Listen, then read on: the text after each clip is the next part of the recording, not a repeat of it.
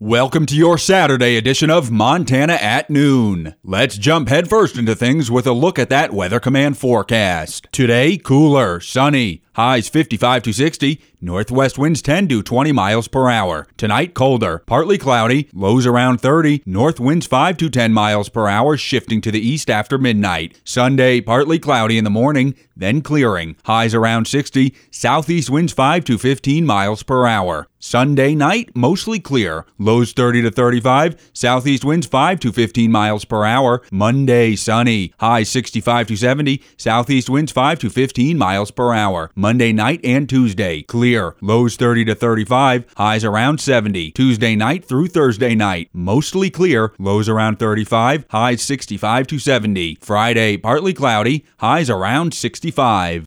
Coming up on Montana at noon, at the Havre Public Schools Board of Trustees meeting Tuesday night, Transportation and Facilities Director Scott Filius gave a report on the bus driver situation and the need for relief bus drivers. And Glacier National Park announced on Friday that Going to the Sun Road will close for the season this Sunday, October 16th at midnight.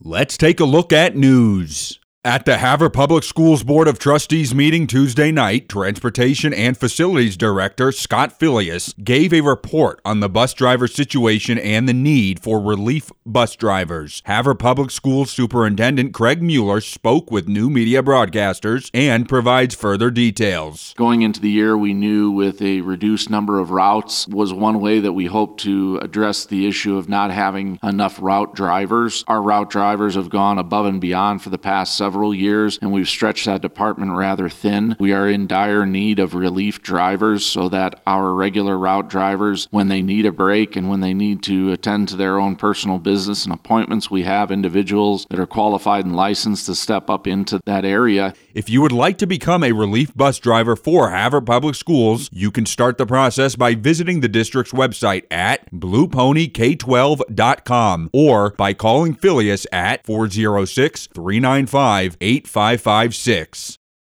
Yellowstone National Park announced on Friday that they have raised the fire danger level in the park from moderate to high. They report there is one active wildland fire in the park and there are no fire restrictions in place or planned for the park. They remind visitors that campfires are only permitted within established fire rings in campgrounds and some backcountry campsites. Campfires must always be attended and cold to the touch before abandoning. You can find more information about the fire danger level in Yellowstone National National Park on their website at nps.gov backslash yell.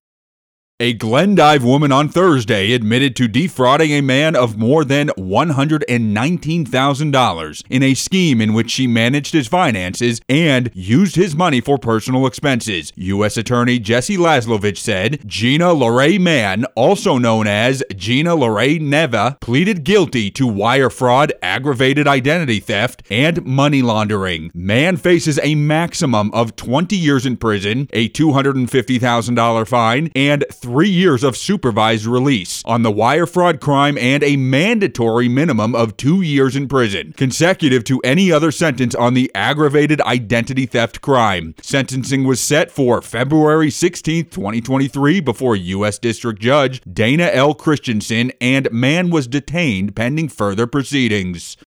Two new firearm restrictions are being implemented on state trust land in Gallatin County due to constant misuses of the lands associated with recreational shooting, according to a release from the Department of Natural Resources and Conservation. Due to public safety concerns, debris that have been left behind, and private property damage issues, the restrictions are due to begin November 12th. The Axtell Anthony Road Tract will see year round firearms restrictions south and east of the road. South South of Logan, east of Buffalo Jump Road, temporary restrictions will be in place from November 15th through the 22nd for repair work and lease evaluation. Firearms will also be under annual restriction in the area from April 15th to June 30th, making allowance for active grazing, fence repairs, and general lease management. The full legal public notice is available on the Department of Natural Resources and Conservation website, dnrc.mt.gov.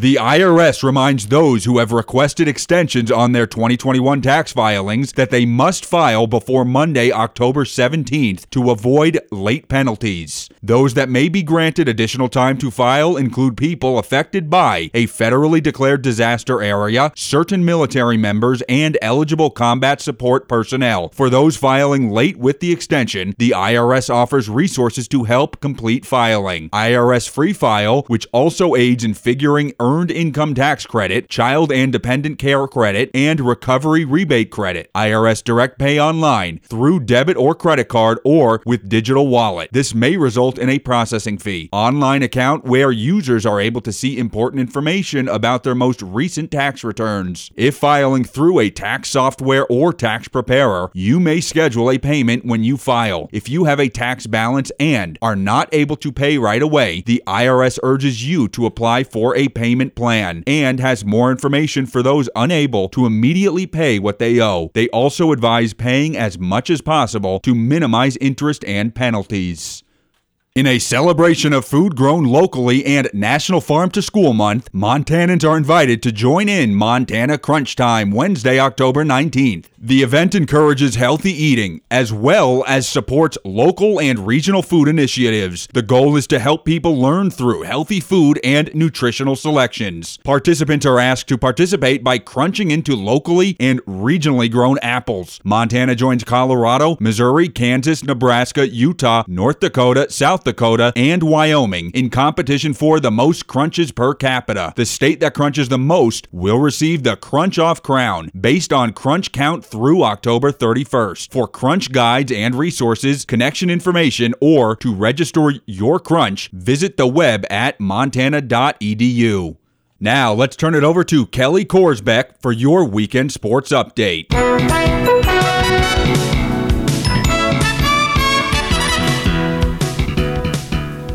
The Blue Ponies girls and boys cross country teams were in Sidney on Friday for the Eastern A Classic Divisional Meet.